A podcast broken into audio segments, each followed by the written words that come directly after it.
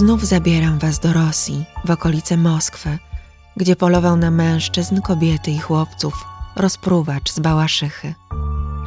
Posłuchajcie historii jego zbrodni i błędów popełnionych przez milicję.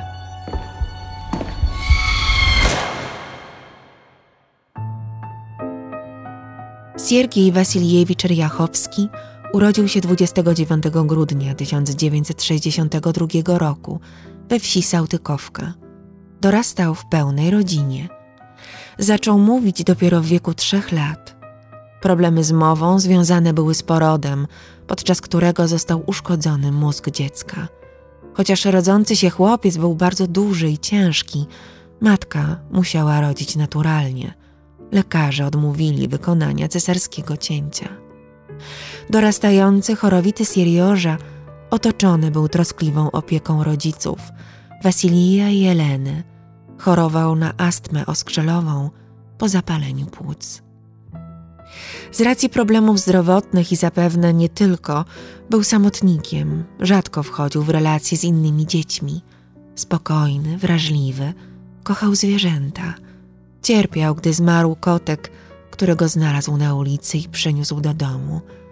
Płakał również po śmierci papugi. Godzinami potrafił wpatrywać się w ryby pływające w akwarium. Jak się pewnie domyślacie, nauka nie szła mu za dobrze. Po ukończeniu szkoły podstawowej poszedł do zawodówki w pobliskim mieście Bałaszycha, położonym 30 kilometrów od Moskwy. Potem przez rok pracował jako elektryk w dziale kontroli jakości w zakładzie Kryogenmash. Fizycznie Riachowski rozwijał się bardzo szybko, jednak jego intelekt nie nadążał – Wyrósł na potężnego mężczyznę. Miał 195 cm wzrostu, ważył 135 kg. Ze spokojnego, wrażliwego Siriorzy wyrósł drażliwy i agresywny Siergiej, porywczy bez przyczyny, prowokował ludzi w miejscach publicznych. Dwudziestoletni Riachowski, choć wcześniej spotykał się z dziewczyną, nie próbował skonsumować związku. Relacja miała charakter czysto platoniczny.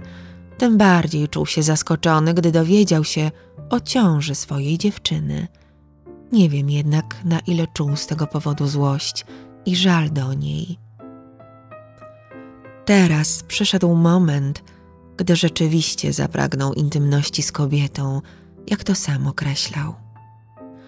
W roku 1982 od marca do listopada próbował zgwałcić dziesięć starszych kobiet w regionie dzielnicy Moskwy Golanowo.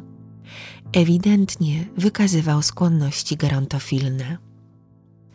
Gerontofilia to zaburzenie preferencji seksualnych polegające na dążeniu do kontaktów seksualnych z dużo starszymi osobami. Według jednego z badaczy, różnica wieku między gerontofilem i partnerem lub jego ofiarą powinna wynosić około 50 lat. Riachowskiego aresztowano 26 listopada 1982 roku. Złapano go na gorącym uczynku podczas ataku na kobietę. Odbył pełną karę czterech lat więzienia za chuligaństwo.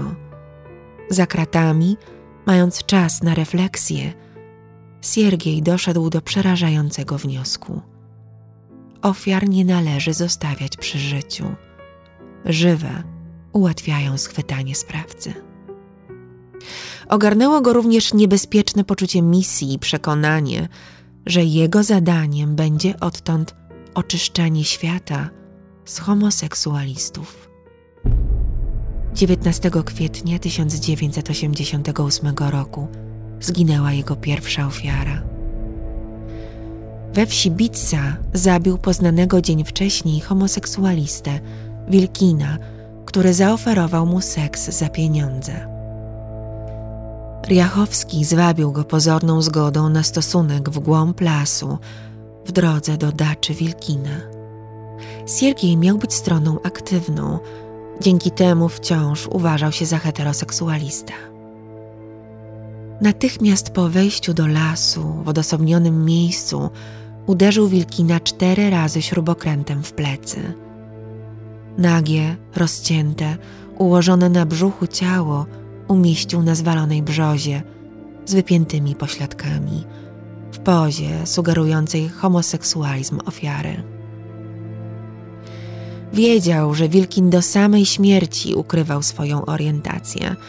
Kamuflował się bezbłędnie, był żonaty, miał dorosłą córkę. Młoda kobieta właśnie urodziła mu wnuka. Tego dnia, 19 czerwca, spodziewała się wizyty ojca w szpitalu. 4 lipca 1988 roku w lesie na terenie powiatu podolskiego obwodu moskiewskiego Riachowski napadł od tyłu na 70-letnią Klaudię Wasiljewnę Chochłową. Uderzył ją 14 razy śrubokrętem w plecy, a potem w klatkę piersiową i ramiona. Zabrał jej legitymację emerytalną i 45 rubli. Nie zgwałcił siedemdziesięciolatki. Jeszcze żywą kobietę znaleźli przechodnie. Przewieziono ją do szpitala, gdzie milicjanci próbowali wydobyć od niej szczegóły zbrodni i opis sprawcy. Niestety nie była w stanie opisać napastnika, który działał za jej plecami. Zmarła dzień później. Riachowski ukrywał się przez kolejne sześć miesięcy. 2 stycznia 1989 roku jego trzecia ofiara, 16-letni Witalij Zajcew, została uduszona podczas jazdy na nartach. Siergiej zgwałcił zwłoki, w odbyt martwego chłopaka wbił kijek narciarski. Narty zabrał, ale wyrzucił je, jedną 500 metrów, drugą 800 metrów od miejsca zbrodni. Następnego dnia niemal w tym samym miejscu napadł na starszą kobietę. Mimo dźgnięcia nożem kobieta przeżyła. W 1990 roku wziął jeszcze mocniej do serca swoją misję oczyszczania stolicy z homoseksualistów. Polował w gigantycznym moskiewskim parku izmajłowskim, gdzie wiedział, że mężczyźni mają miejsce schadzek. Najpierw jednak jego ofiarami padły kobiety. W lipcu 1990 roku zabił 45-latkę, obywatelkę szumakową. Odciął jej głowę i położył obok ciała. Nagie zwłoki z okaleczonymi genitaliami pozostawił tam, gdzie zabił. Jak zawsze nie próbował nawet ukrywać zwłok. 22 lutego 1991 roku zginęła 48-letnia Tatiana Aleksandrowna Norkina. Spotkał ją w lesie, udając grzybiarza. Obok zwłok porzucił własną rękawicę narciarską, na podstawie której śledczy mogli wywnioskować, że sprawca ma około dwóch metrów wzrostu. Jak dotąd nikt nie połączył kolejnych mordów ze sobą. Zbyt się różniły w sposobie zadawania śmierci i wyborze ofiary. 7 września 1992 roku Riachowski zabił nożem 60-letniego homoseksualistę Nikołaja Belkina ponownie w parku izmajłowskim. Mężczyzna zaproponował mu seks – Riachowski zgodził się, po czym w odosobnionym miejscu zadźgał Belkina i zgwałcił jego zwłoki analnie. W połowie października 1992 roku, ledwie 20 metrów od miejsca zamordowania Nikołaja, udusił 38-latka, homoseksualnego Olega Boldina. Ciało zgwałcił. Dwie kolejne ofiary uszły z życiem – w grudniu 60-letni Muchin opierał się i krzyczał, co przestraszyło mordercę, który uciekł z miejsca napadu. W styczniu 1993 roku starszej kobiecie udało się wyrwać mordercy i zbiec. Zaatakowana była pierwszą ofiarą, która przyjrzała się uważnie napastnikowi. Na podstawie jej zeznania milicja w końcu sporządziła rysopis sprawcy. Szkic niezwykle dokładnie oddawał wygląd Riachowskiego. Jednak potrzeba było jeszcze kilku miesięcy i niestety kilku ofiar, by namierzyć rozpruwacza. Także w styczniu w lesie pod Moskwą Riachowski zabił 73-letniego Osipowa, weterana Wielkiej Wojny Ojczyźnianej. Mężczyzna rąbał drewno. Odważny starszy pan zamachnął się siekierą i próbował bronić przed potężnym Siergiejem. Riachowski wyrwał mu broń, udusił, zgwałcił, po czym odciął głowę i rękę z niewiadomego powodu. Następnego dnia wrócił na miejsce zbrodni z piłą do metalu i odciął nogę Osipowa. W żaden sposób nie próbował ukryć rozczłonkowanych zwłok. Działał pod wpływem impulsu. 9 marca zabił i zgwałcił 55-letnią kobietę Olgę Szujko. Zbrodnia miała miejsce w rejonie ujęcia wody Rublewski pod Moskwą. Dla zabawy umieścił petardę w pochwie ofiary. Okaleczone po wybuchu ciało odnaleziono dwa dni później. Na miejscu technicy kryminalistyki zlokalizowali okulary ofiary, na których lewym szkle był wyraźny odcisk kciuka. Badanie wykazało, że należał do Siergieja Riachowskiego, który był już w bazie danych jako wcześniej notowany. Niestety wyniki z laboratorium przyszły znacznie później.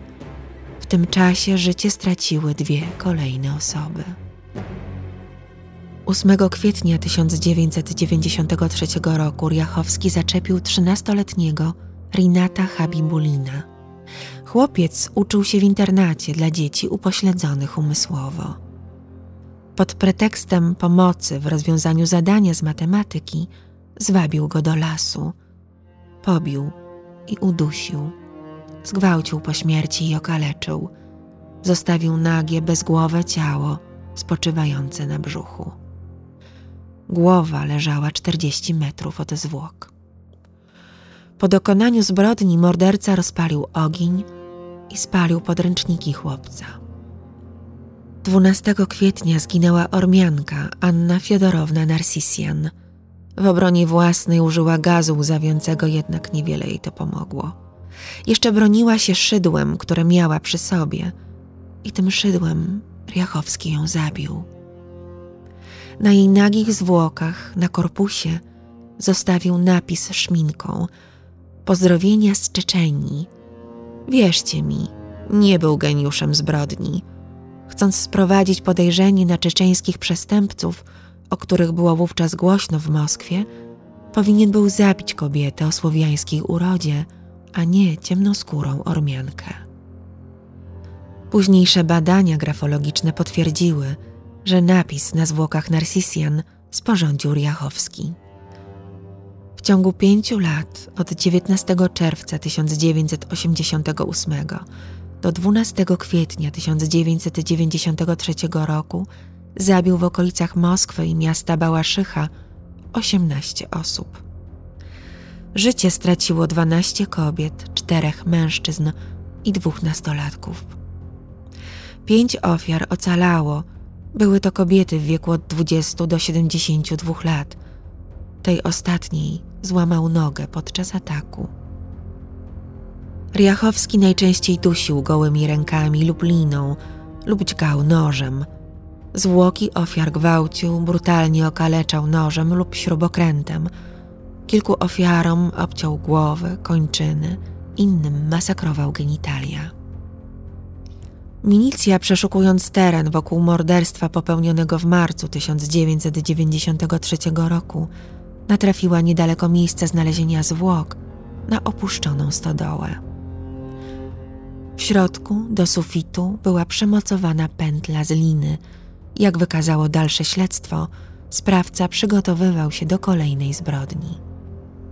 Milicjanci byli pewni, że sprawca wróci i zastawili pułapkę.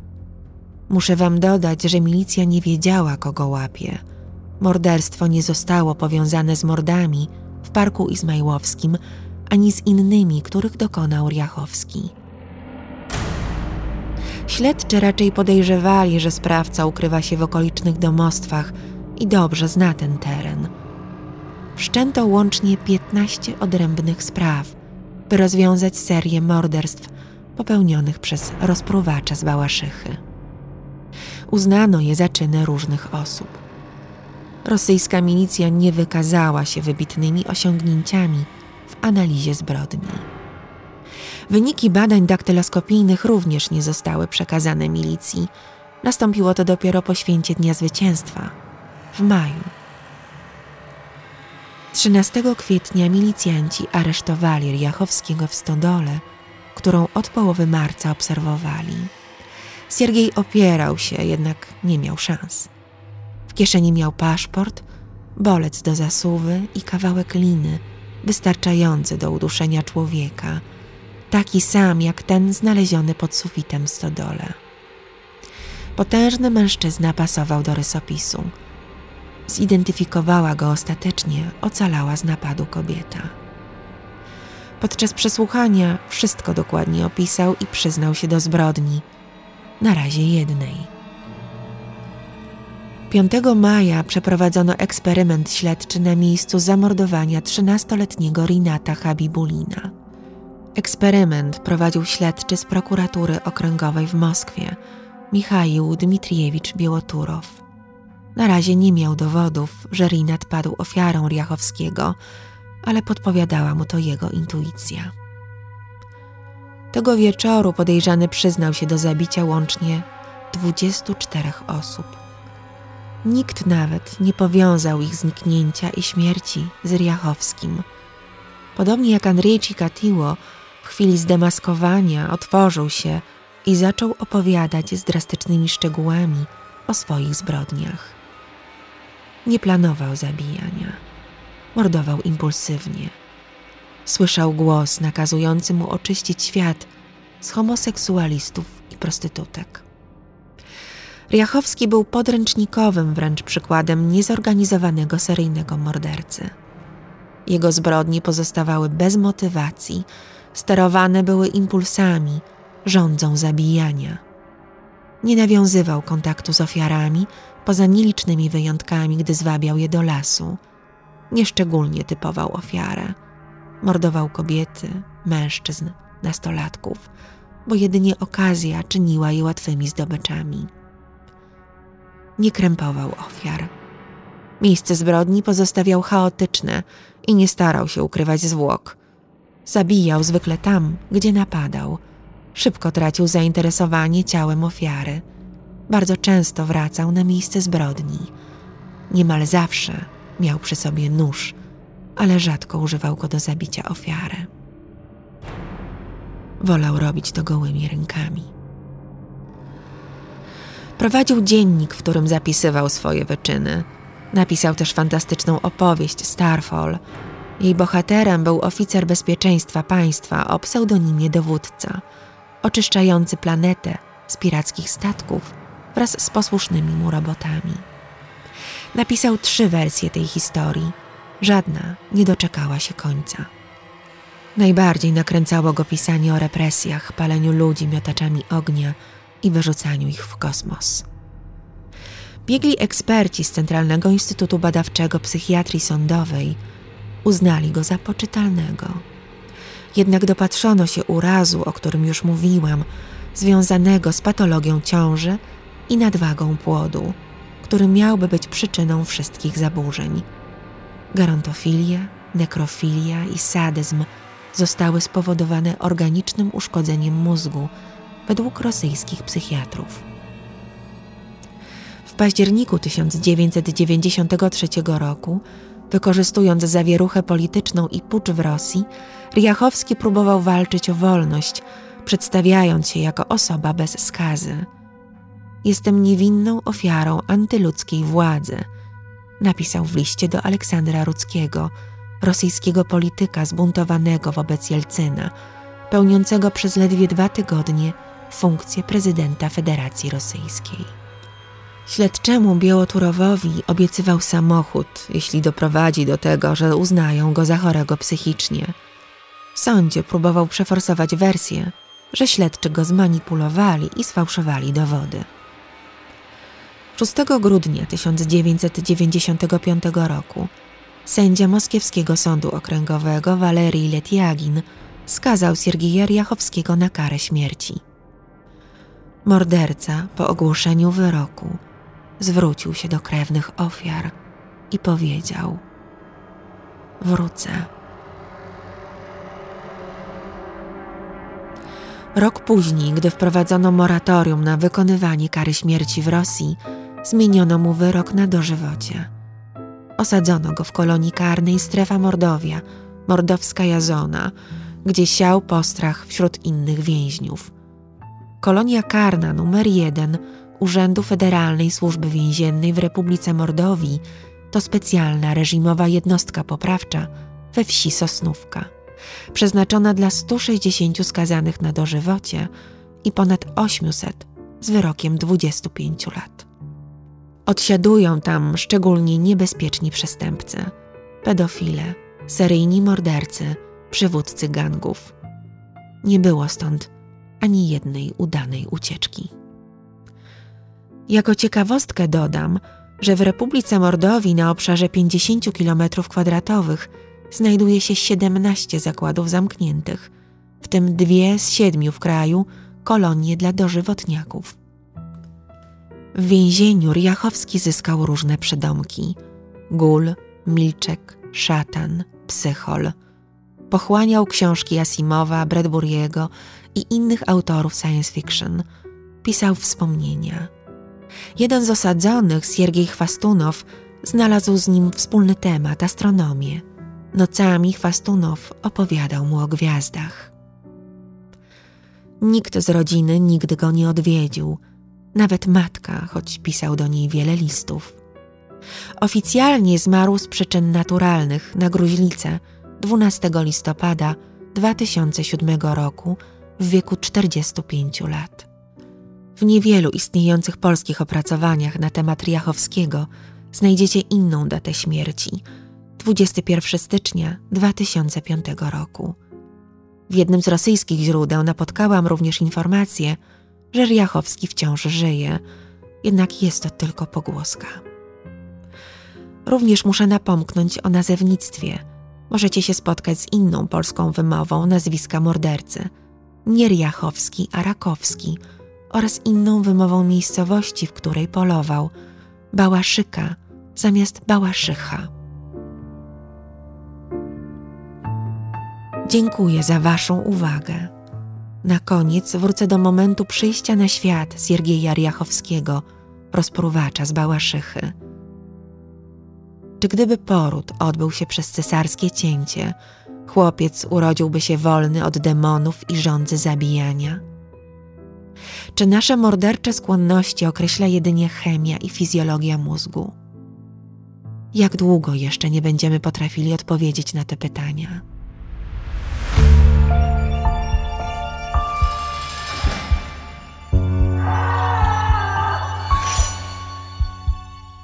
Tym mało optymistycznym akcentem zapraszam Was do wysłuchania kolejnych historii i do mojego worka kości w Warszawie, niezwykłego koktajl baru, domu burleski, księgarni, miejsca koncertów i wykładów z kryminalistyki i psychologii sądowej. Wpadajcie też na moje wykłady o nekrofilach i kanibalach oraz metodach egzekucji. Do usłyszenia. Renata z worka kości.